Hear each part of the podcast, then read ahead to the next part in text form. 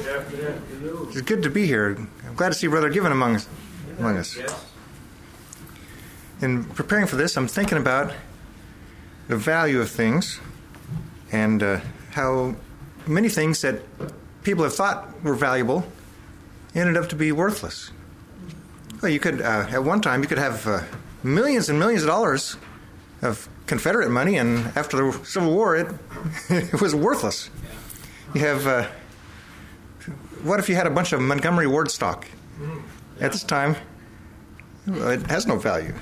Or have a bunch of Venezuelan money, or, or after World War One, the the German mark. I mean, they had wheelbarrows full of money, and you couldn't even buy a loaf of bread with it. Yeah. There are things that people think are valuable and end up not being worth anything, and things like that can. There's inflation.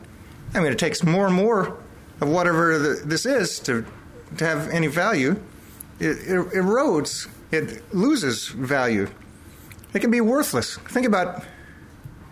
It talks about in uh, Matthew chapter five how salt if salt loses its savor, then what is it good for? It's not good for anything but to be cast underfoot. Jesus said, Ye are the salt of the earth, but if the salt hath lost its savor, wherewith it shall be salted, it is thenceforth good for nothing, but to be cast out and be trodden under foot of men. Oh, that would mean it would be worthless. In Luke chapter 14, it says basically the same thing, but it says it if the salt loses savor, basically you you throw it out. It's not even good to put on a dunghill. So you can see that things lose value. Luke 14, 34 and 35. Salt is good, but if the salt has lost its savor, wherewith shall it be seasoned? It is neither fit for the land, nor yet for the dunghill. That man cast it out. He who hath ears to hear, let him hear but there are is a condition where things that that truly are valuable can be considered worthless. In uh, Matthew chapter seven, Jesus described uh, not giving holy things to dogs or pearls to swine.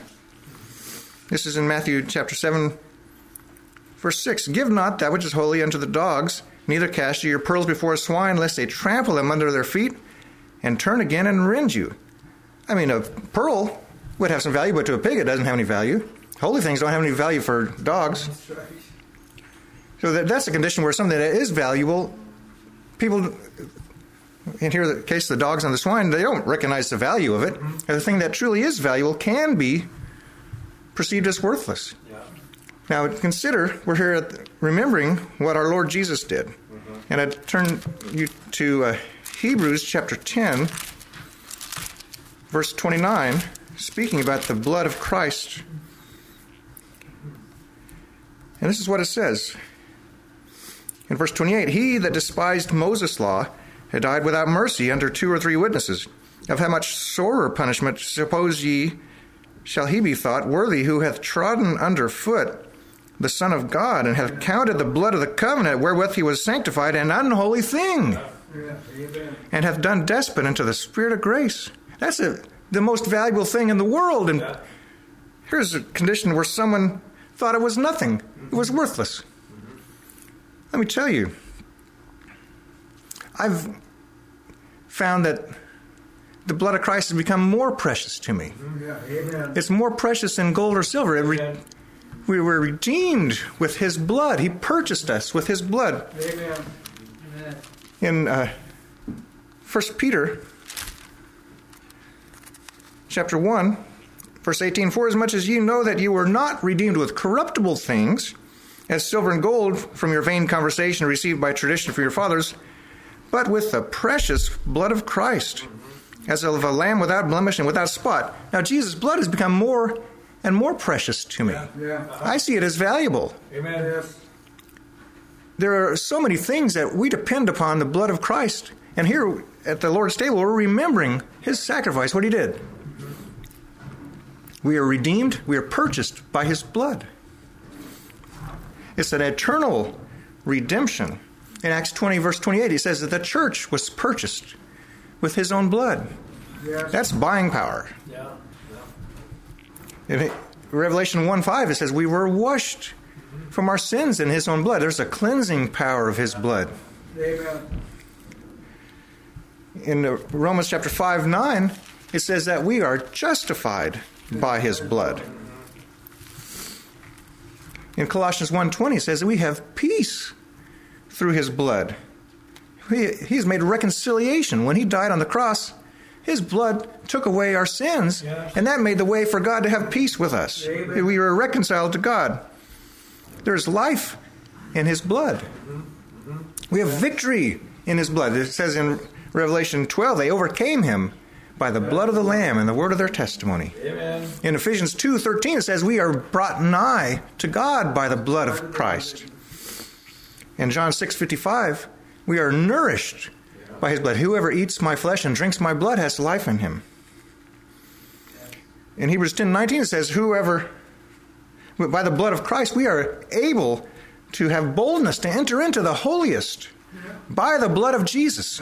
Just like the high priest would go in once a year with the blood and he would sprinkle it on everything and then then he could go in. Well, we have been sprinkled clean by his blood. Amen. We have boldness to go in to the holy place. In Romans chapter 3 it says that we have propitiation. His, his sacrifice made atonement. Amen. It not it didn't just cover over sins. Mm-hmm. It took them away. It removed them, Amen. and God was satisfied with it. That was a sacrifice that took away sin. His blood made a propitiation. It satisfied God, Amen. Mm-hmm. and it brought remission of sins through His blood. I just remind you, brethren, that the, the blood of Christ is the most precious thing Yeah. more precious than gold and silver. Mm-hmm. And I want to think about that today while we're here at the Lord's table. We're having fellowship with God and fellowship with each other. When we eat the elements of the Lord's Supper, this is what I want to think about while we do this. Dear Heavenly Father,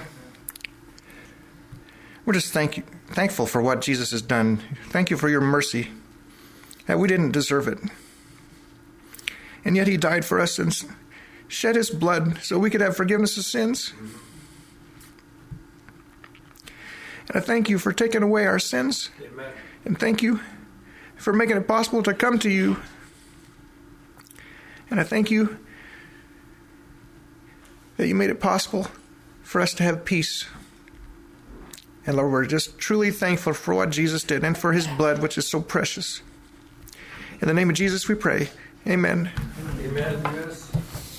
Amen.